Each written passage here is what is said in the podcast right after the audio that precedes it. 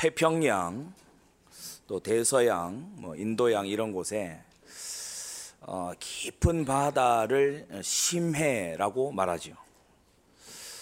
어, 그 심해에 보면 어, 거기서 이제 자라는 물고기들이 있습니다. 이른바 심해어들이죠. 어, 우리 현대 과학 기술로 굉장히 튼튼하게 잠수함을 만드는데 거기에 못 내려가는 거예요. 왜냐, 잠수함을 아주 튼튼하게 만들었는데 이 찌그러들어서 예, 그 아래에 이제 아주 깊은 곳은 뭐 운영이 불가능할 정도로. 그런데 이 심해어는 어떻게 된 일인지 거기를 너무 자유롭게 이 다니는 겁니다. 어, 왜 그런가 하면 그 엄청난 수압을 어, 이길 힘이 있기 때문에 그것에 지지 않을 힘이 있기 때문에 그 시메온은 거기가 너무 편한 거예요. 아브라함과 롯이 같이 지내다가 어, 롯이 먼저 어, 소돔 땅을 바라보고 너무 좋아 보여서 아브라함이 택하라고 하는 거 이제 너무 좋아 보이니까 그쪽을 택했죠. 근데 이 소돔 사람들은 여호와 앞에 큰 죄인이었더라. 그렇게 성경이 이제 경고하고 있는데 세월 지나 보니까 롯의 집이 완전히 소돔의 영적 대패를 한 거예요. 뭐 자녀들, 사위, 아내 할 것 없이 완전히 패배한 거예요. 그런데 비슷한 조건에서 출발한 이 아브라함은 단을 쌓고 여호와 이름을 부르고 단을 쌓고 여호와 이름을 부르고 단을 쌓고 여호와의 이름을 부르고 근데 하나님이 그때마다 피 언약 잡고 기도하는 이 아브라함에게 함께 하시니까 나중에 어떻게 됩니까? 가병을 데리고 갔는데 소돔을 무너뜨린 왕들을 이겨버렸어요. 놀라운 힘이죠. 소돔을 이기는 정도가 아니에요. 소돔을 이긴 왕들을 아브라함의 가병이 다 잡아본 겁니다. 여러분 임마누엘의 힘 회복하게 되기 바랍니다. 어, 제가 한 번씩 상담 이런 거 하면요, 뭐 우리 자녀가 또는 누가 본인이 저기로 어떻게 가도 되겠습니까? 안 되겠습니까? 그래서 제가요 기준으로 보는 게 딱 하나입니다. 이 사람이 저 현장 가서 정복할 힘이 있느냐? 어, 롯은 소돔성에 가가지고 소돔화 딱 돼요. 근데 아브라함은 소돔으로 가병대를 딱 가는데 완전히 소돔을 제압한 사람들을 제압할 정도의 하나님의 힘을 가진 자거든요. 소돔의 운명을 걸고 하나님과 기도로 단판 붙은 사람이 롯이 아니고 아브라함이었습니다. 그러니까 영적 실력, 영적 힘이 있는 거죠. 같은 이스라엘의 왕의 자리인데요. 여러분 한번 잘 성경 돌이켜 보십시오. 같은 이스라엘의 왕좌인데 그 자리가 사울한테는요 감당 못할 자리예요.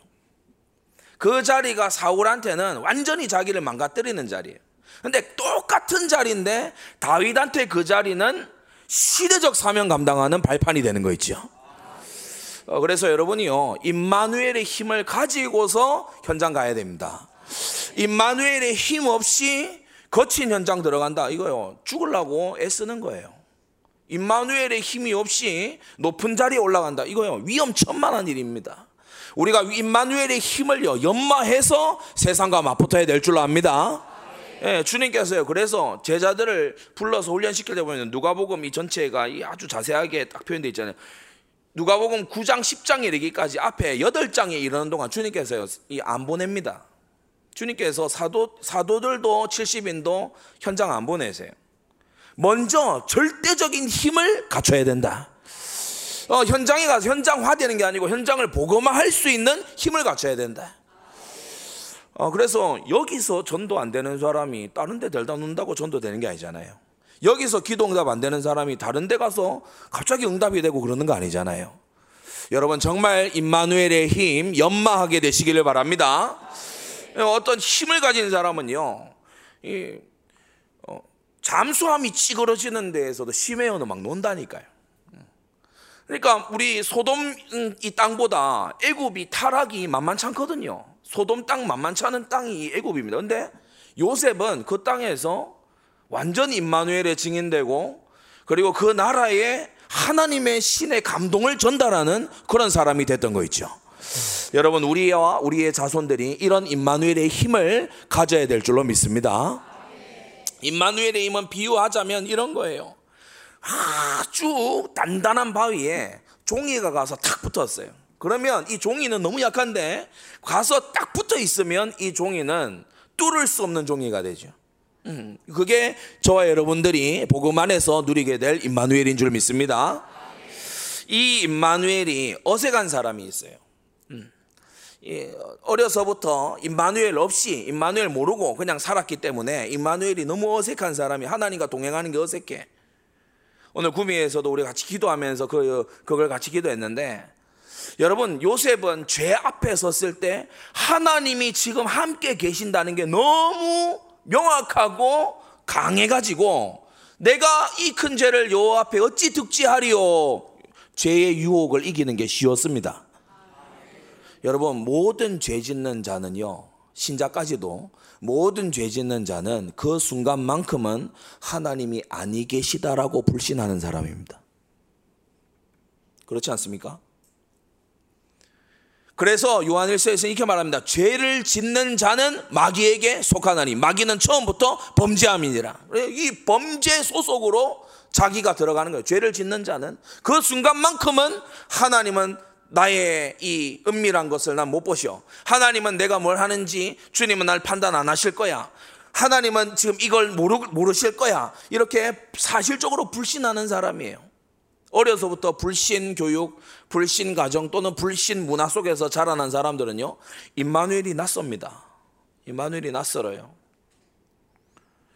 제가 미국에서 이제 어, 공부하는데 어, 우리 도쿄 옆에 치바라는 곳에 지금 목회하고 계시는 그 일본인 오다떼 목사님이 계세요. 오짱이라고 우리가 많이 불렀는데 오짱 이렇게 많이 불렀는데 오다떼 목사님이 이제 신학교를 늦은 나이에 오셨어요.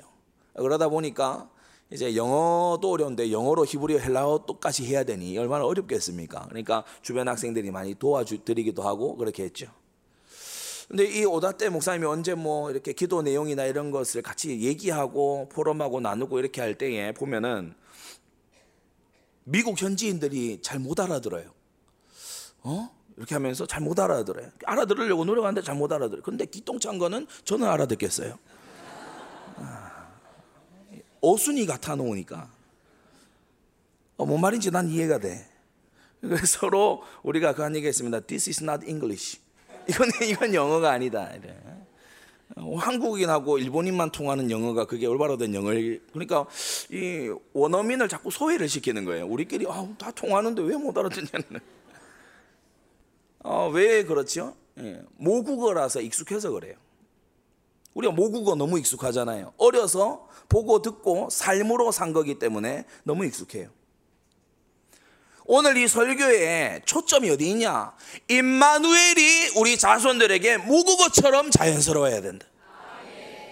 임마누엘이 우리 자손들에게 모국어처럼 자연스러워져야 돼요. 그러려면 어떻게 해야 되냐? 그게 오늘 이 말씀의 주된 논지가 되겠습니다. 여러분 멸망한 네피림 시대를 보면요. 창세기 8장 21절 주님은 이 네피림 시대 홍수 심판받은 이 세대를 어떻게 규정하셨냐? 사람의 마음에 계획하는 바가 어려서부터 악하다. 어려서부터 악하다. 저기 이거 중동에 전쟁 계속하고 있는 게릴라전 벌이고 있는 그런 데 가면은 너무 가슴 아픈 장면들이 있어요. 지금 우리 유치부, 유년부 정도 됐을까 하는 애들이 총 메고 다니죠. 그러면서요, 막 그걸 막 웃으면서 막 총으로 죽이고 협박하고 강탈하고 이걸 막 웃으면서 놀이 삼아 합니다. 그러니까 얘네들에게 어려서부터 뭐가 들어가겠어요? 어려서 들어간 거 이거 굉장히 치명타를 불러오거든요. 잘못 들어가게 되면. 네피림 시대의 어린아이들은요, 음란이 너무 자연스러워요. 음란한 거 자연스러워요. 뭐 다 그런 거 아니냐? 그래서 아주 나이 어린데도 계속 뭐 사귀고 뭐 연애하고 그리고 막 이제 이, 이 넘지 말아야 될 것까지 다 넘고 뭐 그런 식으로 네피림 시대가 그런 시대였다. 어려서부터 마음에 계획하는 바가 항상 악하다. 강포한 그런 어린 이 아이들의 후대들의 문화가 있는 거예요. 막 때리고 빼앗고. 예? 우리 오늘 이제 예, 기차역에 오면서도 제 우리 김민철 전사님하고 그런 얘기를 했어요. 어릴 때 우리가 경곡동 그 교회에서 잘 이렇게 우리는 어 뭐 먼저 선제 공격을 하지 않았거든요. 그런데 갑자기 있는데 저 위에서 비비탄 총알이 날아와요. 총을 쏘더라고 세상에. 총을 쏘요. 우리 김민철 전사님이 맞았어요. 김민철 전사님이 그 M16 그, 그 거기에 맞았어요. 와, 그래 제가요. 너무 아끼는 동생이지 않습니까? 그래서 아이들을 불러놓고 야 다음 주 전원 무장해서 온다. 예, 저도 그 이렇게 스미스 권총 그걸 문방구에서 팔아요. 비비탄 딱 해가지고 비비탄 여분도 챙겨. 교회 갈 때 성경은 안 챙기고 비비탄 딱 챙기면 딱 무장해서 권총 차고 그리고 다음 그 다음 주일에 가서 이제 전쟁이 시작이 된 겁니다. 그래서 그 빌라 건너편 빌라 옥상을 점거해서 사격하고 어, 막 이렇게 어, 저희가 영적 전투를 안 하고 육적 전투를 어려서 많이 했어요. 어, 가만히 있는데 돌 날라오고 이래요. 아니 아이들이 노는데 돌 던지면 머리 깨지면 어떡하겠어요. 그런데 막 돌 던지고 총 쏘고 그걸 또 우리가 또 기도하면 됐을 건데 이 어린 마음에 또 우리도 총 들고 나가고 그래서 뭐 이거 완전 무슨 뭐아 예수도 아니고 말이죠. 근데 뭐 그때 우리 아무튼 우리 전도사님과 함께 어 저의 아주 그 예, 전투 요원이거든요. 그래서 같이 막 어, 이 동네를 누볐던 그런 기억이 있으면 전도는 안 했어요. 총만 쏘고 이렇게. 어려서 근데 네피림 시대를 보면은 사람들이 사나워요. 난폭해요. 그게 아주 체질로 자리 잡았어요. 그게 너무 삶으로 자리 잡았어요. 고집스러운데 어느 정도 고집스럽냐? 전도자가 나와서 120년 동안 외치는데 안 들어요. 120년을 세상에 외치는데 한 명도 들어먹지를 않아요. 한 번쯤 생각해 볼 법하잖아요. 그런데 아무도 귀 기울이지 않아요. 오히려 비웃어요. 야, 산 위에다 배 짓는다, 야. 어, 그래, 막 비웃어요. 비웃는 거예요. 여러분, 이 비웃음이 어느 정도로요? 아주, 어, 얕보는 그런 게 자리 잡았는가 하면은 계속해서 비가 오고 홍수가 나서 차 들어오는데도 홍수로 그 이 방주로 도망오는 자가 없었어요. 그러니까 비웃은 거예요. 노아의 말을 철저히 비웃은 거예요. 이런 후대들이 있는 땅은요, 하나님께서 멸망시키십니다. 반대로 신정 국가의 왕이었던 이 다윗은 뭐라고 고백했냐? 시편 71편 5절에 주는 나의 소망이시요 나의 어릴 때부터의 의지시라. 아멘. 어린 다윗이 형들이 막 이 맡겨놓은 형들이 자기 일인데 막 맡겨놓은 그런 양떼를 돌보면서요. 지금 이 사자하고 곰이 막 돌아다닙니다. 자기는 어립니다. 이 아버지 양떼를 지켜야 돼요. 그러니까 하나님을 의지할 수밖에 없는 거예요. 여러분이 감당하기 어려운 일들이 막 앞에 옵니까? 주님을 더 의지해서 임마누엘의 힘을 기르는 기회로 삼게 되기 바랍니다. 다윗이 기도 안 하고는 안 돼요. 물맷돌 이거 연마 안 하고는 안 되는 거 있죠. 그래서 홀로 있을 때 하나님을 찬송함으로 기도의 비밀을 뚫어 나가고 그러면서 아버지의 양떼를 지키는 책임을 다하고 이 다윗이 찬송하면서 하나님의 임재를 누리면서 임마누엘의 힘을 길러가면서 얼마나 하나님 앞에 감사하고 하나님의 영광을 사랑했던지 세상에 아무도 안 뛰쳐나가는 골리앗 앞에 다윗이 뛰어나가는 거예요. 이 정도 준비된 사람이면 하나님이 나라를 새롭게 하실 인재가 맞지요. 예, 그래서 어릴 때부터 다윗은 하나님을 의지했다. 셋째, 신약의 바울의 후계자로 에베소 교회 초대 감독으로 쓰임 받은 이 디모데도 보면요. 바울이 딱 평가합니다. 네가 어려서부터 성경을 알았나니. 어려서 세상을 한 게 아니고 어려서 성경을 알았다. 어려서 많은 학문을 한 게 아니고 어려서 성경을 알았다. 어려서 다양한 경험을 한 게 아니고 어려서 성경을 알았다. 이 사람이요. 이때 당시 성경이라고 하면 구약 율법을 말하는 겁니다. 하나님의 율법을 어머니로부터 배운 거예요. 외조모로부터 배운 거예요. 그러면서 시기와 때가 되어서 바울의 선교팀이 이 디모데가 사는 지역으로 들어오게 됐죠. 바울의 강론을 이 어린 디모데가 들은 겁니다. 그러면서 바울의 걸음 속에 디모데가 선발돼서 함께 동행하면서 놀라운 일을 목격한 거예요. 사도행전적인 선교의 걸음을 어린 디모데가 목격하게 된 거예요. 지교회를 세우는 모습을 보게 된 거예요. 그래서 바울이 순교하고 떠난 다음에도요, 디모데가 오랜 시간 동안 지교회 세우고 복음화하고 그리고 하나님의 나라를 전진시키는 일에 쓰임 받을 수 있었던 겁니다.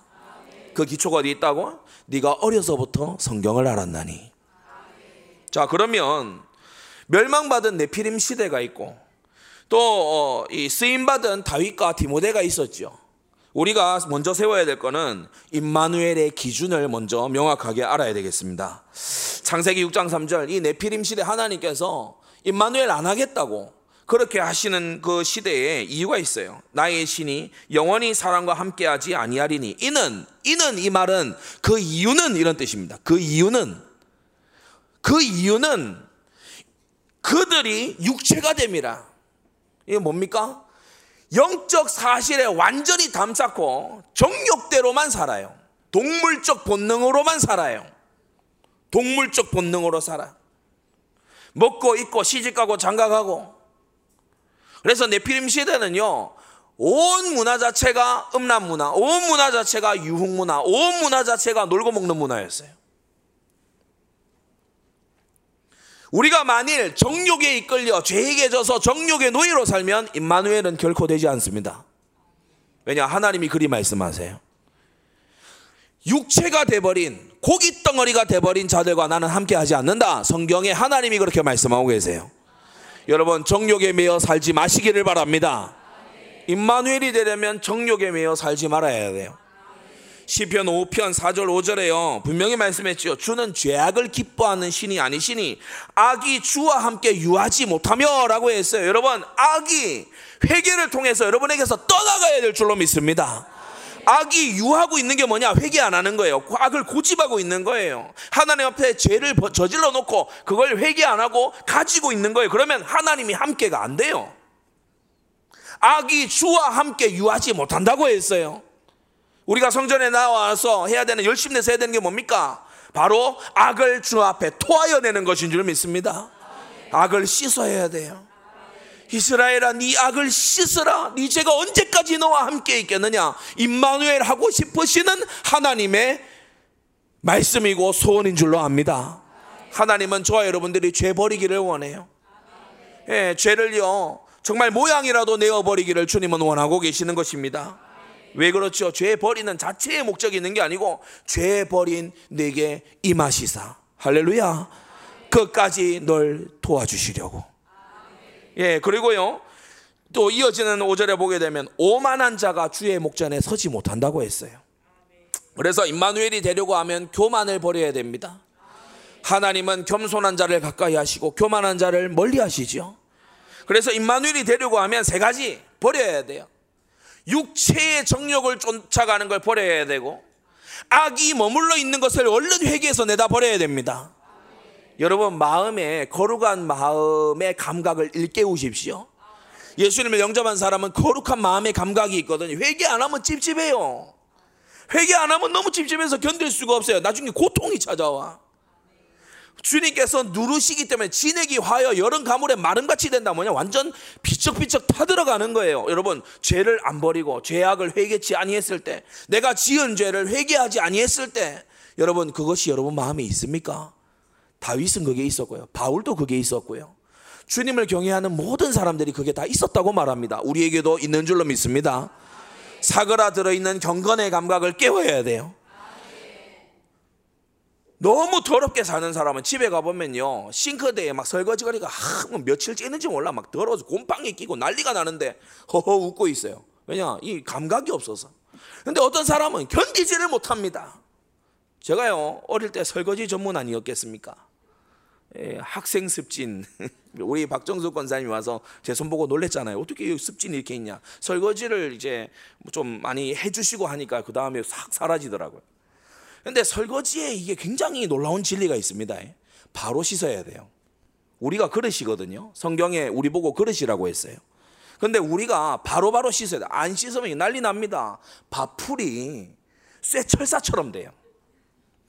밥풀이 여러분 오래되고 이게 물도 안 담가두면은 어떻게 되는가 하면 나중에 고무장갑 뚫어요. 아, 부목사님 굉장히 사실적이네요. 이걸 알아듣는 여러분은 얼마나 설거지를 안 한 겁니까? 어, 그래. 밥풀이 밥풀이 아니에요. 바로 씻었을 때는 밥풀이야. 근데 이걸요, 밀어놓잖아. 그러면 이게요, 단단해져요. 여러분이 죄를 회개하지 않고 놔두잖아요. 그게 체질로 자리 잡고, 그게 후대에게 내려가고, 그게 세상 앞에 선전되고, 거기에 마귀가 틈을 타고, 마귀 틈 타는 건 마치 날파리 꼬이는 거하고 같아요. 여러분, 그 지경으로 놔둘 겁니까? 여러분 마음의 싱크대를 그 지경으로 놔둘 거예요. 여러분 마음의 그릇을 그런 더러운 지경으로 놔둘 겁니까? 오늘 보혈로 다 씻게 되기를 바랍니다. 씻으러 나온 거잖아요. 하나님 내 마음 씻어 주옵소서. 하나님 새 마음을 내게 주옵소서. 오직 주의 은혜로. 할렐루야. 그래서 육체의 정욕을 내버리고 악을 내버리고 악을 씻어내고 오만하지 않고 겸손한 그에게 하나님은 함께 하시기 시작하는 것입니다. 여러분 하나님이 함께 하시는 이 임마누엘은요 네 가지 속에 들어 있어요. 마태복음 1장 23절에 아들을 낳으니 임만 이름을 임마누엘이라 하라. 이를 번역한 즉 하나님이 우리와 함께 계시다 함이라. 예수님이 임마누엘입니다. 그래서 예수님을 마음에요 고백하고 입술로 선포하고 이렇게 할 때 임마누엘의 역사가 일어나게 되는 줄 믿습니다. 온 천지가 두려워 떨 이름 예수. 영적 세계가 뒤흔들 이름 예수. 여러분 마음이 답답합니까? 예수님 부르십시오. 여러분 마음의 믿음을 앞에서 예수님 부르게 되시기 바랍니다. 그 이름에 능력이 있는 거예요. 너희가 내 이름으로 내게 구하면 내가 시행하리라. 그리고요 말씀에 임마누엘의 길이 있어요. 요한복음 14장 23절에 사람이 나를 사랑하면 내 말을 지키리니 내 아버지께서 저를 사랑하실 것이요 우리가 저에게 와서 거처를 함께 하리라고 하셨어요. 성부 하나님과 성자 하나님이 임마누엘 하시는 게 어디에 있다고요? 하나님의 말씀을 지키리니 함께 하리라. 사람이 하나님의 말씀을 사랑의 이 마음으로 나를 구원하신 주님의 말씀 아니냐? 내가 주님께 당연히 순종해야 되는 거 아니겠냐? 이런 마음으로 순종할 때 아버지도 아들도 와서 거처를 함께 하여 주신다. 할렐루야. 함께 동행해 주신다는 것입니다. 시편 145편 18절에도 보면요. 여호와께서 진실하게 간구하는 모든 자에게 가까이 하신다라고 했어요. 우리 한국어 성에는 진실하게라고 표현되어 있는데 뭐냐? 진리를 가지고 간구하는 모든 자들에게 진리 속에서 간구하는 모든 자들에게 말씀 잡고 기도하는 그에게 하나님은 가까이 다가오신다는 겁니다. 마태복음 28장에 주님이 함께 하신다는 약속이 또 사명에도 있죠. 너희는 가서 모든 족속으로 제자를 삼아 아버지와 아들과 성령의 이름으로 세례를 주고 내가 너희에게 분부한 모든 것을 가르쳐 지키게 하라 볼지어다 이것을 할 때에 볼지어다 내가 세상 끝날까지 너희와 항상 함께 있으리라 그래서 복음에 말씀에 기도에 사명에 임마누엘의 키가 있는 거예요. 예, 임마누엘의 키는 바로 이곳에 있어요. 여러분 우리는 그리스도 예수 안에 거듭난 하나님의 백성으로서 뭘 잘해야 되냐? 잠언 8장 17절입니다. 나를 사랑하는 자들이 나의 사랑을 입으며 나를 간절히 찾는 자가 나를 만날 것이라고 했습니다. 여러분 정말 정금을 찾는 것보다 주님을 더 찾으십시오. 엄청난 재산을 구하는 것보다 하나님의 은혜를 구하십시오. 임마누엘이 삶이 된 요셉이 오늘 나오고 있는데 세 가지로 말씀받습니다. 첫째, 임마누엘이 삶이 된 이 요셉 그 뿌리가 어디 있느냐? 그의 윗대의 조상들에게서부터 있었어요. 증조부 아브라함은 믿음의 조상이죠. 참 믿음 더디게 들어간 사람이기도 합니다. 아, 그러나 믿음의 조상입니다. 갈대아 우르를 떠나서 하란을 떠나서 그 당시에 척박하게 이를 때였고 낯선 이방 땅 가나안에 예, 들어온 거예요. 믿음으로 그렇죠? 믿음으로 믿음으로 저가요 하나님과 함께하는 증인이 되고 믿음으로 독자 이삭을 드리고요. 이런 믿음의 조상이죠. 할아버지 이삭은 요셉의 할아버지 이삭은 어떤 사람입니까? 순종의 조상이죠. 순종의 조상.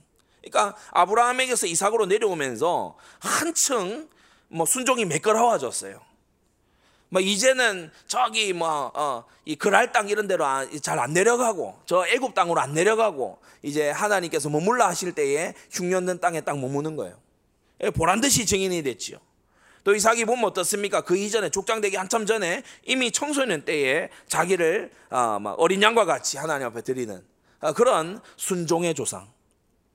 그리고 이 요셉의 아버지 야곱은 어떻습니까? 기도의 조상입니다. 베델에서의 서원 기도, 라반에게서 도망쳐 올 때의 또 기도, 야복강에서 또 기도, 그러면서요 장막에서 또 기도, 노년에 또 기도, 바로에게 머리에 손을 얹고 또 기도. 이 야곱은요 기도, 기도, 기도의 연속. 기도가 바꾼 사람이라고 해도 어, 과언이 아닐 정도로 믿음, 말씀에 대한 순종, 기도, 이 복음 말씀 기도 이것을 영적 유산으로 딱 넘겨받은 사람이 요셉이에요. 놀라운 일이죠. 여러분 임마누엘을 상속하는 조상 부모 되시기를 바랍니다. 언제 그러면 하나님은 너와 내 자손에게 함께 하겠다. 그렇게 임마누엘을 약속하셨냐? 성경에 보면 아브라함에게 창세기 22장이 오기 전에는 그냥 자손 많이 주겠다. 뭐, 하늘의 별과 같이 많이 주고 어, 해변의 모래 같이 많이 주겠다 그런 약속이었는데 이 약속이 살짝 성격이 바뀝니다. 창세기 22장에 독자 이삭을 바친 아브라함을 주님께서 어, 보시면서 이와 같이 말씀하시죠. 네가 내게 큰 복을 주고 네 씨로 크게 성하여 하늘의 별과 같고 바닷가의 모래와 같게 하리니 네 씨가 그 대적의 문을 얻게 될 것이다. 성읍이 있는데 문을 차지하면 끝나는 거예요. 그렇죠? 문이 문이 뚫리면 그 성은 함락된 거예요. 대적의 문을 얻는다. 무슨 말이냐? 완전히 정복자로 만들어 주겠다. 하나님께서요 독자 이삭을 바친 아브라함에게 이런 후손의 보장을 약속하시는 거 있죠. 성도 여러분, 여러분이 헌신의 기회, 충성의 기회 놓치지 말게 되시기 바랍니다. 어떤 분이요 이렇게 표현했더라고요. 지금 이 절대 센터에 대한 우리 헌신이 우리 자손들이 먹을 양식이다. 제가 그 말 듣는데 정말 그러하다. 육의 양식을 말함이 아니고 우리 자손들이 먹을 영의 양식이 지금 우리가 저장한 우리가 지금 하는 이 헌신에 달려 있다. 여러분 아브라함이 독자 이삭을 바쳤을 때 하나님께서 대적의 문을 너의 씨, 너의 후손이 얻게 될 거다. 이거 말씀하신 거 있죠. 할아버지 이삭에게는 어떻게 했습니까? 흉년든 땅에 머물러 있는 이삭에게. 여러분 흉년든 땅에 머물렀다는 것은 죽음을 각오했다는 겁니다. 그야말로 몰락을 어, 망하는 걸 각오했다는 거예요. 그때 이삭에게 뭘 약속하셨냐? 창세기 26장 4절. 네 자손을 인하여 천하 만민이 복을 얻으리라고 말씀하셨어요. 여러분이 힘들고 어려울지라도 사명지를 사수하게 되기 바랍니다. 하나님이 시험 안 해보신 줄 압니까? 달아보십니다. 사단도 와서 공격하고 유혹합니다. 그러나 분명한 사명이 주어졌다면 사명지 사수해야 돼요. 지금 이 아브라함, 이삭, 야곱의 신앙이요 요셉에게 고스란히 다 전달됩니다. 그리고 세 번째 아버지 야곱이요 서원을 잊어버리고 숲곳에 머물다가 10년 동안 가족이 막 이방화되고 그래서 가족들마다 알게 모르게 이방 신상 다 들고 와 있고 딸은 강간 당하지 또 오빠들은 가고 복수한다고 칼 휘두르지 그래가지고 그 세겜성 사람들이 또 막 보복하겠다고 막 위협적으로 나오지 집안 꼴이 이렇게 된 거예요. 그때에 야곱이 정신 차리고 내가 베델로 올라가겠다. 나의 환란 때에 나를 도우신 베델의 하나님께로 우리가 올라가자라고 할 때에 주님께서 창세기 35장에 말씀하시길 나는 전능한 하나님이라 생육하며 번성하라 국민과 많은 국민이 내게서 나오고 왕들이 네 허리에서 나오리라 할렐루야 내가 아브라함과 이삭에게 준 땅을 네게 주고 내가 네 후손에게도 그 땅을 주리라고 말씀하셨어요 참 그래서 하나님의 남다른 축복의 약속, 여러분, 절대적 헌신을 하는 자에게 하나님이 주십니다. 우리가 신앙생활 하면서 정말 이러한 기회가 온다면 놓치지 말아야 돼요. 생을 건 순종을 할 때, 여러분 말씀이 주어졌을 때 순종이 쉽다면 그건 사실 시험에 해당되지는 않는 거겠죠. 순종이 간편, 간편 하다면 그런데 순종하는 게 어려워.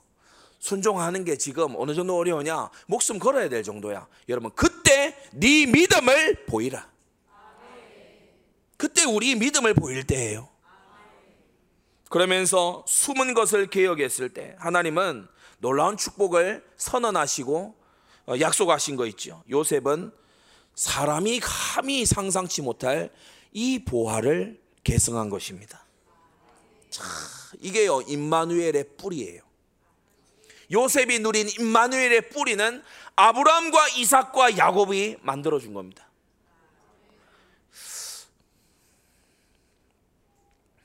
여러분 좀 어, 예배 중에 설교자를 위해서 여러분 속으로 기도하시면서 예배 드리셔야 돼요.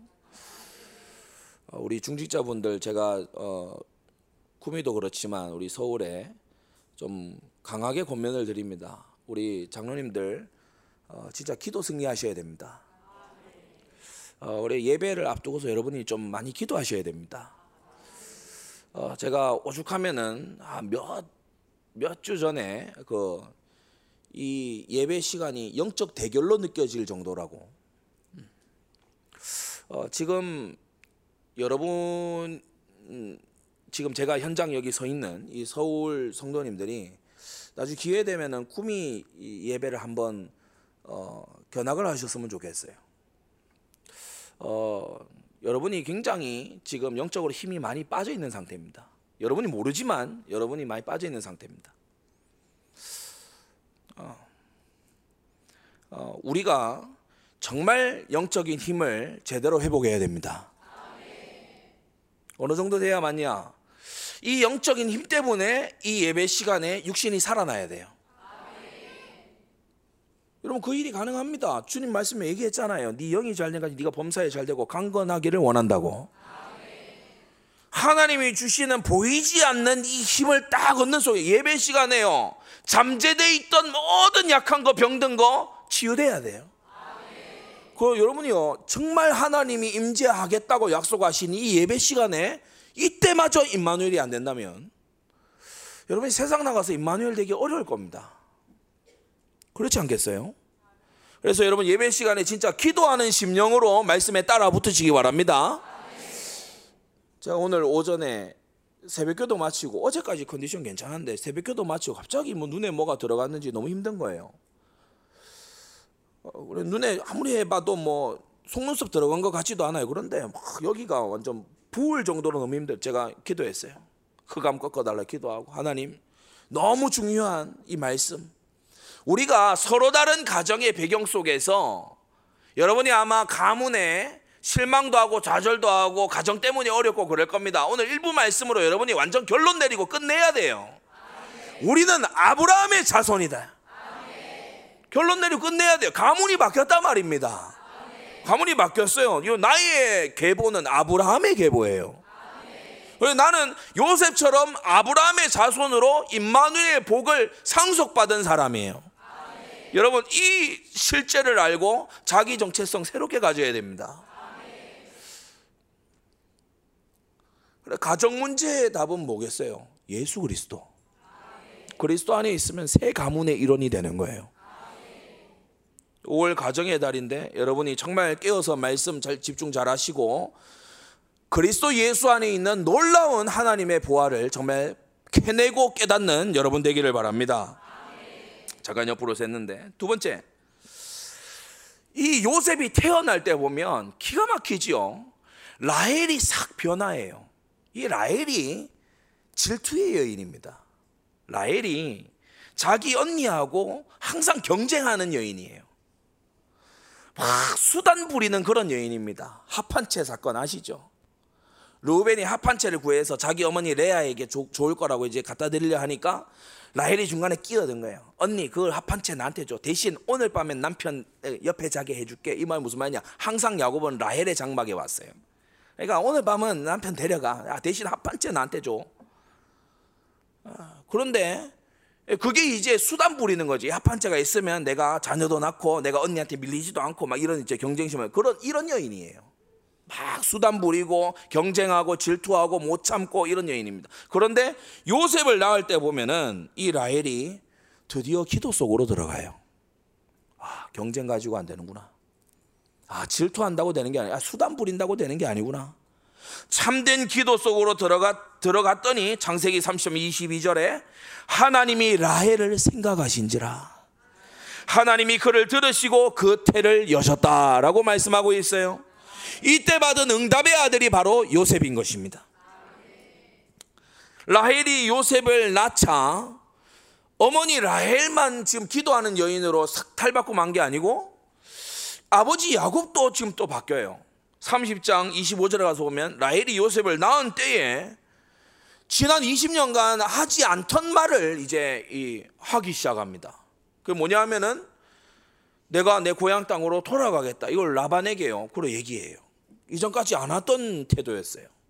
마치 여기에 그냥 계속해서 재산 불리고 살 것처럼 그렇게 하다가 야곱도 정신 차린 거예요. 이걸 우리가 이제 미루어 알 수 있는 게 뭐냐? 오랫동안 불임이었던 라헬이 기도 응답받는 걸 남편 야곱이 봤어요. 기도 응답받는 아내를 남편이 봤어요. 이게요, 요셉 태어날 때 있었던 일이에요. 생전 기도 안 하던 아내가 기도하더니 응답받는 걸 야곱이 봤어요. 야곱이 생각하는 거 있죠. 열심히 눈코 뜰 새 없이 그렇게 막 노력으로 살던 이 야곱이 생각하게 됐어요. 나는 하나님께 무슨 기도를 했지? 나는 하나님께 무슨 약속을 했었지? 야곱이 정신 차리기 시작하는 거예요. 그러면서 아내 라헬을 보면서요. 그전에는 외적인 아름다움에 사랑하는 마음에 그냥 도취되어 있었던 야곱이라면 이제는 야곱이 라헬을 보면서 뭘 보냐? 야, 기도하니까 응답 오네? 하나님이 불가능을 가능하게 하시네? 여러분, 야곱이 이걸 본 겁니다. 언제요? 요셉이 태어날 때 축복의 아들이 맞죠? 하나님께서 인물 보내실 때 보면요, 기도 시키시고 인물 보낼 때 보시면 보면요, 그 가정에요 사람들 마음을 고치세요. 왜 인물 이 인물 잘 길러야 되니까. 여러분 이러한 축복이 요셉이 태어날 때 있었던 것입니다. 그래서 우리는 어떠한 부모와 조상이 되어야 되냐? 너와 내 후손의 하나님이 되리라. 이걸 물려주는 부모가 되어야 돼요. 요셉과 비견되는 인물로 다윗을 여러분 생각해 보세요. 다윗이 그 어, 어, 룻과 보아스의 믿음을 이렇게 이 유산으로 신앙 유산으로 받은 사람이잖아요. 이 다윗이 또 자기 스스로도 얼마나 하나님을 경외하고 사랑하고 순종하고 헌신하고 이렇게 합니까? 사실 다윗만큼 헌신한 사람이 오늘날까지도 그 객관적인 수치로 봤을 때 오늘날까지도 없다 할 정도로 다윗이 그야말로 기념비적인 헌신을 한 사람 아니겠어요? 하나님께서 다윗이 하나님을 경외하는 그것을 너무 기쁘게 받으시고 오랜 세월이 흐른 뒤에 다윗은 이미 죽고 없지만 그의 자손 이스라엘이 그의 후손 어, 히스기야가 고통당하고 있을 때 사내립의 군대 앞에서 떨고 있을 때 이사야 37장 35절 이사야 선지자를 통해서 하나님의 말씀을 왕에게 전달하시는 거예요. 내가 나를 위하며 내 종 다윗을 위하여 이 성을 보호하며 구원하리라. 주님의 마음에 다윗이 기억되어 있어요. 열왕기하 8장에도 보면요. 여호사밧 때에 예, 우상 숭배하고 선지자들을 핍박했던 아합과 같은 민족이라는 이유로 막 연합하려고 하고 사돈 맺고 이렇게 했던 여호사밧이어서 징계받아야 마땅하지만 여호와께서 그 종 다윗을 위하여 유다 멸하기를 즐겨하지 아니하셨다라고 말씀합니다. 이런 조상이 되어야 될 줄로 믿습니다. 하나님의 자비를 유산으로 남기는 부모가 되어야 돼요. 하나님께서 함께 하실 근거를 남기는 부모가 되어야 돼요. 그 두 번째, 이 조상적 임마누엘의 뿌리를 가지고 있던 이 요셉이요. 자라날 때도 남다르게 자랍니다. 그의 나이가 여섯 살 무렵일 때 아주 꼬마지요. 여섯 살 무렵 때 이제 어머니 아버지 손에 이끌려 어느 날 갑자기 밤에 막 짐 싸들고 나오게 된 겁니다. 어느 이제 길을 좀 갔는데 예, 보니까 아버지가 갑자기 야 그룹을 나눠라 이래가지고 막 먼저 보내시는 거예요. 요셉 입장에서 보기에는 아버지가 자기 혼자 강 건너편에 남아가지고 계신데 먼저 가라는 거예요. 그래 먼저 갔지요. 그 다음 날 아침이 밝았는데 아버지가요 다리를 절뚝이면서 지팡이를 의지해서 걸어서 이 강을 건너오는 거예요. 이 어린 요셉이 봤을 때 적잖이 충격이었을 겁니다. 그런데 이 지팡이를 의지해서 환도뼈에 유실됐기 때문에 이 지팡이를 어, 의지해서 오는데 이 아버지의 얼굴에 확신과 믿음과 평안이 넘치는 거예요. 바로 여섯 살 때에 아버지 야곱의 야복강 철야 기도를 봤어요. 이 요셉이 이것을 간접적으로 체험을 한 겁니다. 요셉은 위기 앞에서 밤을 지새워 기도하는 아버지를 봤어요. 우리 자녀들이 봐야 되는 게 뭡니까? 사람 찾아다니는 아버지? 돈 믿고 의지하는 아버지? 남몰래 숨어서 딴짓하는 아버지? 또는 그런 어머니? 아니에요. 밤을 지새워 기도하는 부모를 봐야 돼요. 환도뼈가 부러지기까지 하나님께 매달리는 아버지를 봤어요. 진짜 하나님께요. 간절히 매달리는 거예요. 그러더니 뭐가 됐냐? 권세 있는 새 이름 이스라엘을 받게 된 거예요. 변화하는 아버지를 봤어요. 여러분, 사람이 바뀐다라고 하는 게 엄청난 증거입니다. 사람이 바뀐다라고 하는 걸요, 온 세상 현장이 기다리고 있는 증거이기도 합니다. 예수 믿어 바뀐 사람, 예수 믿어 사람이 바뀐 거, 여러분, 이게요, 전도의 놀라운 어, 이 증거가 되는 것이에요. 야곱이 변화되는 걸 봤어요. 아버지가 변화되는 걸 봤어요. 두려워했던 큰아버지 에서가 어, 거짓말처럼 변화되는 것을 이 요셉이 어린 시절에 봤어요. 기도에서 응답받는 아버지를 본 거죠. 그래서 요셉에게 이 어린 아이 요셉에게 뭐가 들어갔냐? 야 기도란 놀라운 것이구나. 야 기도라는 거는 진짜 대역사를 일으키는구나. 기도라고 하는 것은 응답을 불러오는구나. 여러분 이게요 어린 요셉에게 들어갔어요. 그러면서 두 번째 어머니 라헬이 동생을 낳다가 일찍 죽었죠. 이게요 이제 이스라엘 곧 야곱의 더 깊은 사랑을 불러일으켜서 야곱의 장막에 어린 시절부터 거하게 된 겁니다. 부친 이스라엘의 장막에서 이 요셉이 자라났어요. 창세기 37장에 보면은 요셉은 노년에 얻은 아들이므로 이스라엘이 여러 아들보다 그를 깊이 사랑하며 위하여 채색 옷을 지었다라고 말했어요. 그 아버지의 장막에 거하면서 아버지가 이 아주 어, 요셉을 챙긴 겁니다. 그래서 이 인생 노년에 이제는 인본주의와 수단과 꼼수와 잔머리를 이제는 내다버리고 완전히 기도해야 되겠다라고 변화된 아버지 아래에서 요셉이 기도의 비밀을 전수받은 거예요. 제사법이 세워지기 전 출애굽기 20장에 시내산에서 제사법을 받기 전 창세기 때에 이 족장들의 장막이라고 하는 것은 제사장의 장막과 같았어요. 이 아버지의 장막, 이 야곱의 장막에서 단을 어떻게 쌓을지, 언제 가족이 함께 모여 또 기도할지, 단을 쌓을 때 재물은 어떻게 드릴지, 이런 것들이 모두 얘기되던 곳이 바로 야곱의 장막, 바로 제사장 장막의 이 원형이라고 할 수 있는 족장의 장막이었던 거예요. 여기에 요셉이 계속해서 거했어요. 사랑하는 성도 여러분, 성전을 가까이 하시기 바랍니다. 예배드리는 자리에 가까이 하시기를 바랍니다. 하나님을 섬기는 일에 가까이 하시기를 바랍니다. 자녀들이 어려서부터요, 교회가 좋고, 성전이 좋고, 예배 드리는 곳이 좋고, 거기가 안식처고, 사무엘이 마치 성소 옆에 누워 잠들었던 것처럼, 그렇게 하나님을 가까이 하는 자녀는요, 일평생 거기가 편하고 자연스러워요. 예, 얼마나 그게 편하고 자연스러운지 몰라요. 더 나아가서 부엘세바로 이제 야곱이 돌아왔을 때 할아버지 이삭을 요셉이 만납니다. 할아버지 이삭을 만나요. 그러면서 이 이삭에게 이제 이 손자에게 많은 얘기를 해줄 거 아닙니까? 그 요셉이 팔려가기 전까지 이 할아버지 이삭, 아버지 야곱의 이 스라에서 같이 큽니다. 여러분 신기한 좀 놀라운 사실 요셉이 꿈을 꾸는데 야곱 집안 아브라함 때로부터 이 집안의 주된 생업이 뭐냐면 목축업이에요. 그죠? 양을 치는 거예요. 요셉이 팔려갈 때도 보면 형들의 양 치는 곳을 찾아갔다가 고마 팔려가잖아요. 그러니까 양 치는 집안이에요.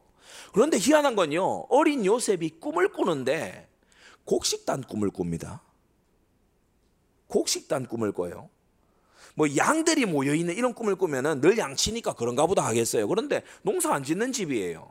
그런데 곡식단 꿈을 꿔요. 곡식단으로 엄청나게 하나님을 체험했던 사람이 있었죠. 내 족장 중에 누구예요? 이삭.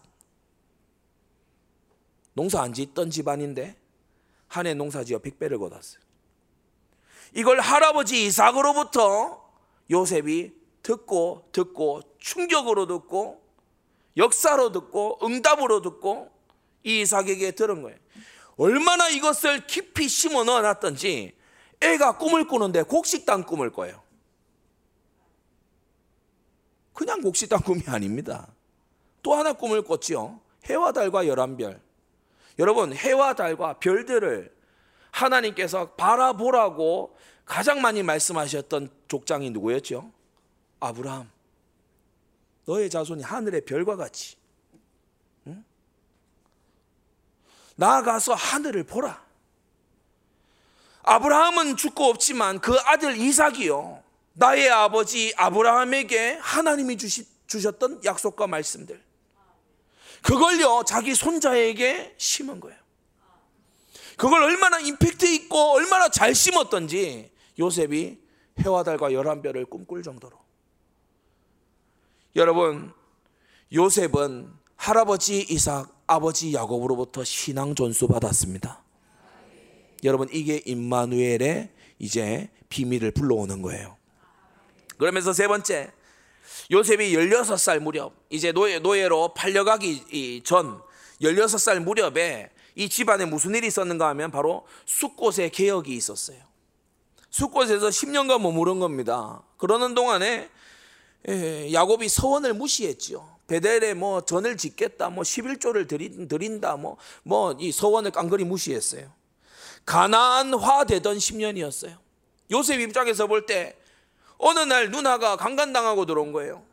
그럼 어느 날 형들이 뛰쳐나가서 막 사람들을 막 살육을 하는 거예요. 그러면서 집안인 풍전등화에 막 올라가는 그러한 이제 위기가 오게 된 겁니다. 요셉 나이 16살 무렵입니다. 이때 아버지 야곱이 어떻게 하는지 옆에서 가만히 봤겠지요. 아버지 야곱이 어떻게 하는가 하면 온 가족을 모아놓고 야 우리가 베델로 올라갈 건데 그냥 올라갈 수는 없고 베델로 올라가기 전에 너희가 숨겨두고 남몰래 가지고 있던 이방 신상 꺼내서 다 버려라. 이방 신상 우상 그거 내서 다 버려야 된다. 그러고 뭐 해야 되냐? 스스로 정결케 해라. 하나님 앞에 지은 죄 회개하고 정결케 하고 몸을 씻고 그리고 의복을 바꿔 입어라. 뭐냐? 하나님 백성으로 새로 시작한다.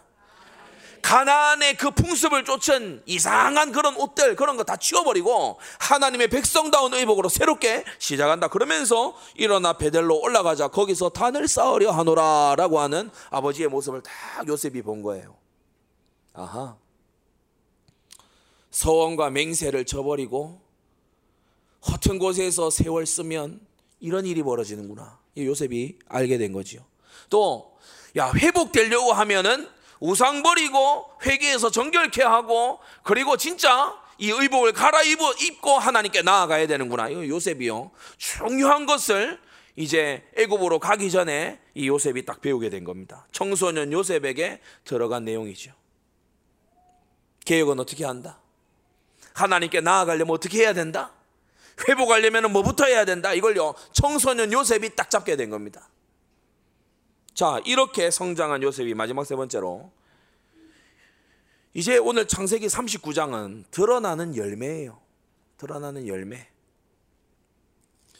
여러분, 39장 2절은 요셉이 여호와와 함께 했다라고 기록하지 않고 여호와께서 요셉과 함께 하셨다라고 말합니다. 하나님이 찾아오셨어요. 아브라함과 이삭과 야곱의 자손인 요셉을 찾아오셨어요. 사랑하는 성도 여러분, 우리가 그리스도 안에 있으면 아브라함의 자손입니다. 약속대로 유업을 이을 자인데 놀라운 신앙의 유업을 이어가게 되시기 바랍니다. 아브라함의 믿음을 저와 여러분들이 계승해야 돼요. 아브라함의 그 부활 신앙을 우리가 계승해야 돼요. 이삭의 순종을 계승해야 돼. 야곱의 기도를 계승해야 될 줄로 압니다. 그래서 요셉은 이걸 전부 다 물려받은 사람이죠. 하나님이 찾아오셨어요. 함께 하십니다. 노예로 팔려갔을 때요. 형들에 의해 팔렸잖아요. 형들이 나한테 이럴 수 있냐? 비록 이복 형제지만 어찌 나한테 이럴 수 있냐? 원망 불평하지 않았어요. 게다가 팔려간 곳이 강대국 권력자의 집입니다. 39장 1절 바로의 신하 중에서도 어, 뭐 시덥잖은 신하가 아니고 시위 대장의 집에 갔어요. 이 말이 무슨 말이냐? 못 빠져나가게 잡혀갔다는 거예요. 강대국 권력자의 집에 탈출 못하도록 잡혀갔죠. 형들에 의해서. 그런데 이 요셉이 놀라운 것은 낙심을 안 합니다. 낙심을 하지 않아요. 아브라함의 자손 요셉에게 그 약속대로 아브라함, 이삭, 야곱에게 계속해서 이루신 하나님이 내게도 이루실 줄로 믿었기 때문에 낙심하지 않았어요. 그래서 여러분, 이 믿음을 보면서 자라나는 믿음 가문의 후대는요, 놀라운 비밀이 그 안에 들어 있습니다. 자기도 감히 상상하지 못할 하나님의 배경이 와서 도와요. 여러분, 우리가요, 자손에게 이거 물려줘야 되지 않겠습니까? 선대의 약속, 기도의 실제, 개혁의 실제, 이걸 보고 알고 자란 증인인 요셉에게 여호와께서는 오셔서 함께 하셨습니다. 요셉 자신에게 함께 했어요. 요셉 자신에게 하나님이 함께 하세요. 요셉이 하는 일에 함께 하시는 거 있죠. 이걸 아주 지혜로운 보디발이요. 이걸 잘 본 겁니다. 보디발이 이걸 아주 눈을 뜨고 잘 본 거예요. 3절에 나오죠. 그 주인이 여호와께서 그와 함께 하심을 보며 또 여호와께서 그의 범사에 형통케 하심을 보았다고 했어요. 두 가지를 딱 구분해서 본 거예요. 요셉 자신도 임마누엘 때문에 너무 평안해. 요셉 자신이 임마누엘 때문에 보면 삥땅 치고 죄 짓고 이런 짓 안 해. 요셉 자신이 보면은 임마누엘 때문에 항상 확신에 차 있고 낭망치 아니하고 다른 노예들하고 뭐가 달라. 노예인데 노예 아닌 것 같아. 요셉 자신이 임마누엘이요. 다 임마누엘의 믿음의 사람이에요. 그럼 요셉이 하는 일에도 또 임마누엘이야. 요셉이 하는 일마다 요셉이 맡으면 형통해. 이걸 보디발이 보고요. 야, 놀랍다 정말. 되어지는 전도. 찾아오는 전도. 보여지는 전도. 여러분, 전도는 임마누엘을 누리는 것입니다. 요셉 자신이 임마누엘로 너무 평안을 누리고 그러니까 신부는 노예인데 요셉의 자리는 승리할 내 자리 거기에요. 요셉의 자리는 노예 자리인데 요셉의 영적 자리는 뭐냐? 마음의 자리는 어디냐? 하나님의 신에 감동된 자리, 하나님의 계획 속에 인도받는 자리, 하나님과 교통하는 자리, 하나님과 마음이 합한 자리에 딱 들어 있는 거 있죠. 여러분 우리와 우리 자손들이 이래야 될 줄로 믿습니다. 여러분 이게요 자라날 때 아까 큰 돼지 2번에서 요셉이 만들어져 왔어요. 선대로부터 축복도 임했고 만들어져도 왔고 그래서 장세기의 마지막 피날레의 완성형 인물이 이 요셉입니다. 우리 요셉을 지향해서 나아가야 될 줄로 압니다. 요셉이 자기와 함께 하시는 하나님이 얼마나 확고했던지 보디발의 아내가 유혹할 때 넘어가지 않았어요. 어떤 사람은 생각할 수 있습니다. 야 보디발의 아내 그다 늙어가지고 말이지. 그 나라도 유혹에도 안 넘어가겠다 야. 그렇게 혹 생각할지 모릅니다. 근데 그게 아니에요. 이 당시에 보디발 같은 권력자의 아내는 타락한 애굽 아닙니까? 정부들을 많이 두고, 두고 있습니다. 그리고 이 보디발 아내의 어, 완전히 뭔가 어, 이, 이 어떤 어, 굉장히 이, 이 여종에게 어떠한 종이 되고 그렇게 어떻게 어떠한 몸종이 되고 남종으로서 이렇게 막 뭔가 하면 많은 혜택이 돌아와요. 많은 혜택이 돌아와요. 고단한 일에서 빼줄 수도 있어요. 그래서 그게 그 당시 애굽의 문화예요. 애굽의 문화입니다. 뭐 하나님의 율법이 없는 나라잖아요. 그러니까 그 당시 그 애굽의 그냥 문화예요. 만일 요셉이 애굽에 가서 애굽화됐다면 롯의 딸들처럼 그 현장 속에 세속화됐다면 요셉은 아마도 그렇게 생각했을 수 있습니다. 아, 응답이구나. 야, 내가 고단한 노예 생활을 끝내고 야, 노예에서 혹시 풀어줄지도 몰라. 야, 보디발 하네. 왕에게 신임 받는 그 아내가 야, 이렇게 하라고 그러는데 내가 별 수 있어? 야, 내가 이걸 뭐 진짜 응답 아니겠어? 제가 예상하기에 서울에 우리 교회 뭐 말고 아무튼 서울에 신앙생활 하는 분들 중에 만일 이런 게 이게 왔다 그러면은 이게 맞는 겁니까 하면서 기대 걸고 상담받을 사람들 많아요. 이게 맞지 않? 이게 주님 여시는 거 아니겠습니까? 뭐 이런 식으로 어, 와서 물어볼 사람 있고 또는요 안 물어보고 그냥 해버릴 사람 많아요. 그래서 뭐 보디발 아내의 애첩이 돼가지고 그래가지고 이제 예, 자기가 고단한 노예 생활에서 좀 벗어나고 어? 그리고 또 뭐 기회를 봐가지고 또 그런 방법을 통해서 좀 고향 땅도 한번 다시 밟아보고 야 이렇게 하나님이 길을 여셨다 이렇게 정당화할 사람들 그 당시에도 있었겠지만 오늘날에도 있습니다. 여러분 롯의 두 딸이요. 야 우리 자손을 남겨야 안 되겠냐? 그래서 아버지하고 동침한 거예요.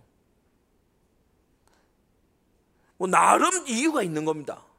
나름 자기 나름의 논리가 있어요. 우리 자손을 남겨야 되지 않냐? 이런. 다 죽었다 이러고. 어? 다 죽었고 우리 자손을 남겨야 하는데 뭐 성경도 생육을 안 했냐 하면서. 어? 나름의 이유를 갖다 붙이는 거예요. 소돔화돼 있는 롯의 딸들.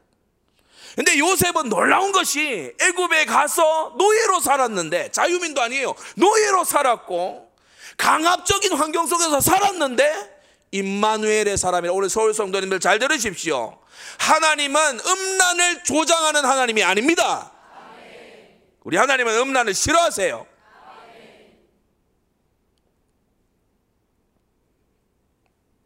그럴 수 있다가 아니고 결코 그러할 수 없다가 돼야 됩니다. 9절 오늘 이건 본문은 아니지만 9절에 보면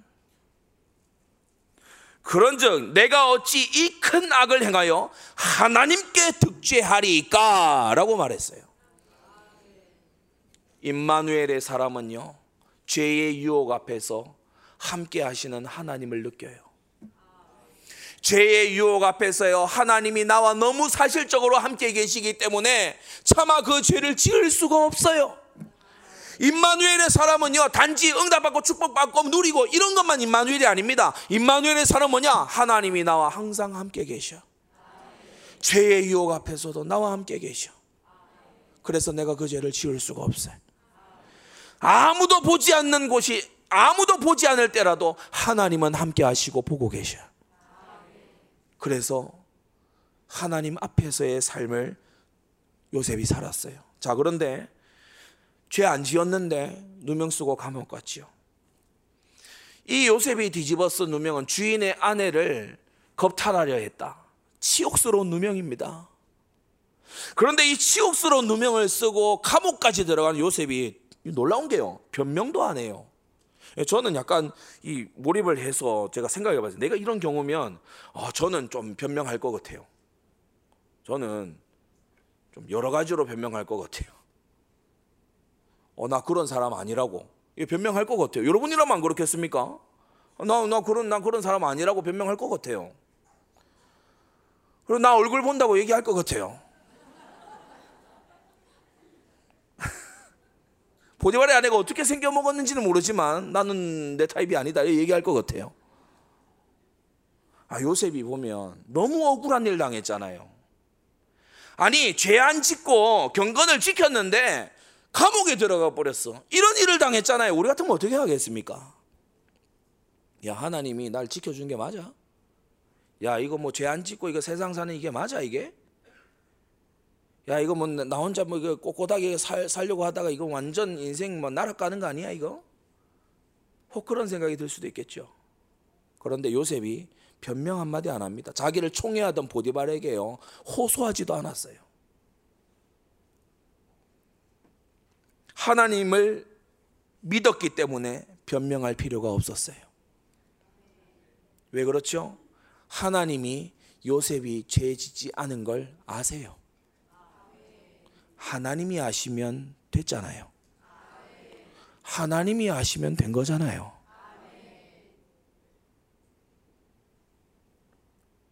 변명 안 해요.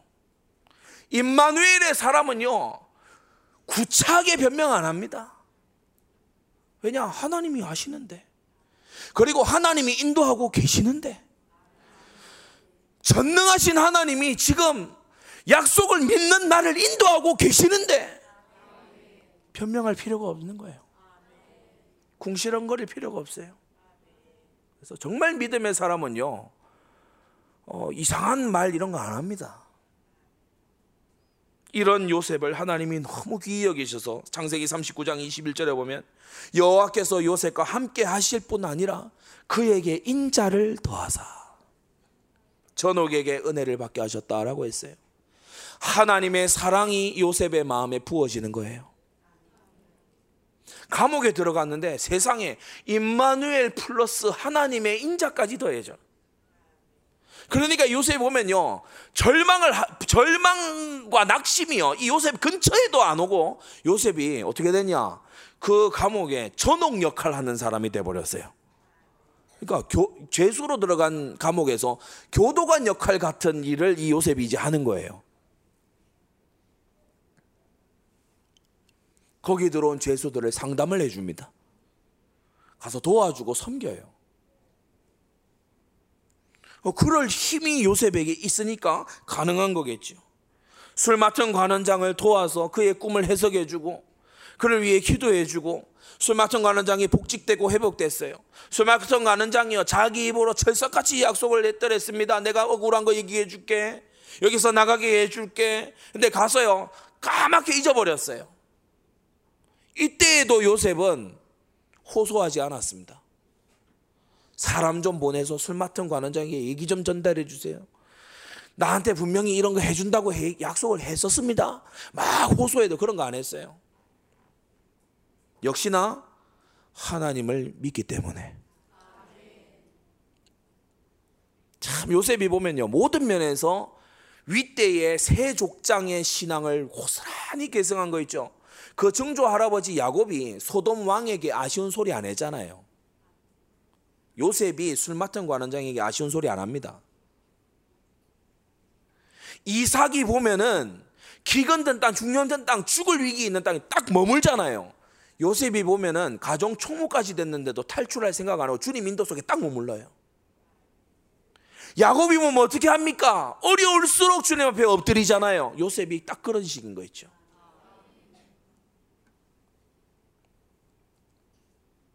임마누엘 속에 있는 요셉은 부족함이 없었습니다. 여러분이 부족한 게 많고 모자란 게 많고 이것저것이 막 필요한 것 같고 이게 저기 없어서 답답하고 이게 저기 없어서 막 한탄스럽고 그렇습니까? 임마누엘 다시 발견하시기 바랍니다. 임마누엘 속에 있는 자는요 부족한 게 없어요. 죄수 노예보다 더 부족한 사람이 어디 있겠습니까? 그런데 요셉은 부족한 게 없어요. 오히려 섬기는 자 되고 돕는 자 된 거 있죠. 세 번째, 이 요셉은 애굽의 최고 권력자 바로 앞에 서서도 임마누엘의 증인이 됐습니다. 어느 날 호련히 서든니 갑자기 어느 날 그 누구도 풀지 못할 문제가 애굽의 왕에게 딱온 거예요. 그리고 그 문제의 답은 하나님이 함께 하시는 요셉만 딱 풀 수 있도록 하나님이 이렇게 세팅 딱 하셨어요. 할렐루야. 아멘. 여러분 하나님의 역사는 완벽합니다. 아멘. 전도 현장에서 전도되는 거 보면 저는 너무 신기하게 이럴 데 없어요. 오늘 집에 가서 전도하는데 벨 눌렀더니 어제 이사 왔다는 거야. 놀라운 일이죠. 어디 가서 이렇게 만나서 복음 전하는데요. 생전 이 길로 안 지나가는데 오늘 처음 여기 왔다는 거야. 할렐루야. 하나님의 역사는 기가 막히게 맞춰 들어가는 겁니다. 바로가요 온 애굽의 술객이 도무지 풀 수가 없는 그 문제 딱 만났어요. 그런데 그때 이술 맡아가는 적이 드디어 술이 깼는지 어, 요셉 하면 생각이 난 겁니다. 어, 꿈잘 푸는 사람 그 있었습니다. 저도 그래서 나왔잖아요. 아니면 어, 얘기한 거예요. 그래, 어, 그래 불러와라. 요셉이 완전히 애굽 최하층 중에 최하층 노예인데 죄수까지 된 이 최하층 이 요셉이 어느 날 완전히 딱 끌어올려서 바로 일, 애굽의 1인자 바로 앞에 가서 딱 서게 된 거예요. 여러분 우리가 간혹 잘못하다 보면은 앞서 서론에서 얘기한 이 임마누엘이 안 되는 조건 중에 세 번째 오만 여기에 자칫 잘못하면 빠질 수 있습니다.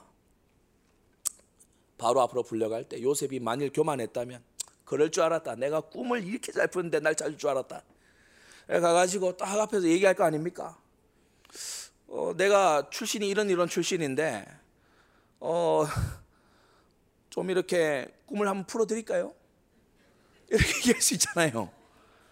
여러분이라면 어떻게 했습니까? 어, 저는 항상 몰입을 해서 많이, 많이 읽고 이렇게 좀 생각을 하는 편이에요. 요셉의 대답이요, 걸작입니다.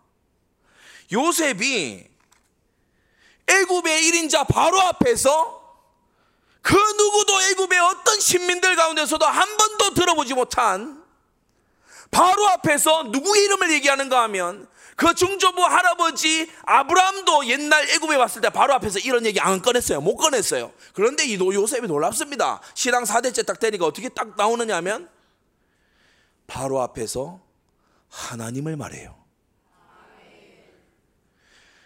이는 내게 있는 것이 아니라 하나님이 바로에게 평안한 대답을 내시리이다. 야.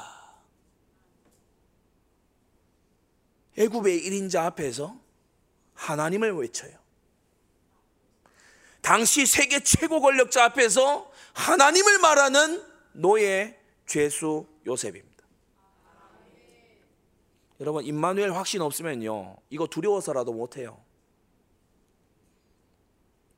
그런데 그 이후로 이제 요셉이 이 꿈을 해석해서 풀어줬지요. 이걸 다 들은 바로와 그 신하들이요 41장 38절에 보면 유명한 이 고백으로 감동을 표현합니다. 바로 그 신하들에게 말했어요.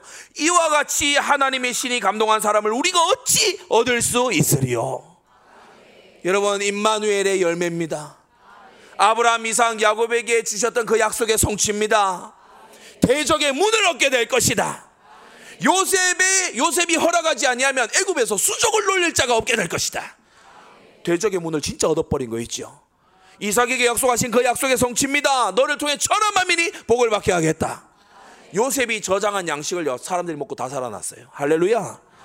이 요셉이요 애굽과 그 어, 백성들에게 끼친 감동은요 말도 다 할 수가 없습니다. 7년의 풍년, 7년의 대육년 그리고 형들과 다시 만났을 때에도 임마누엘의 사람 요셉은 열국에 감동과 감사를 끼친 놀라운 인물이 된 거예요. 여러분 임마누엘이 이런 겁니다. 임마누엘의 힘이 이런 거라고요. 그래서 결론입니다. 우리가 세상이 기다리는 한 사람이 어떤 사람이겠습니까? 자기 노력으로 막 착하게 살려고 발버둥 치는 사람 아니죠. 자기 노력으로 돈 많이 벌어본 사람 아닙니다. 세상이 기다리는 사람이 어떤 사람일까요? 세상이 알지 못하는 힘을 가진 임마누엘의 증인입니다. 임마누엘이 삶이 된 사람, 임마누엘이 자연스러운 사람, 임마누엘이 강한 힘으로 그를 이끄는 사람. 여러분 이런 사람들이 여러분 되시고 이런 자손을 남기는 부모 되시기를 바랍니다. 기도하겠습니다. 거룩하신 아버지 하나님, 오늘 요셉의 생애를 통하여 임마누엘이 삶이 된 요셉을 우리가 함께 듣게 하시니 감사를 드립니다. 그의 조상적부터 아버지 하나님 앞에 약속 있는 그 축복을 쌓아온 이 요셉의 생애가 어려서부터 믿음과 기도를 배우며 자라나더니 애굽 땅에서 그 척박한 이방 땅에서 만개하여 열매 맺고 임마누엘의 큰 그늘을 만들었던 이 요셉의 생애를 우리가 보면서 아버지 하나님 우리 모든 사랑하는 성도들 임마누엘을 상속하는 조상들이 되게 하여 주시옵소서 자녀에게 임마누엘을 계승하는 부모가 되게 하여 주시옵소서 예수 그리스도의 이름으로 기도드리옵나이다. 아멘.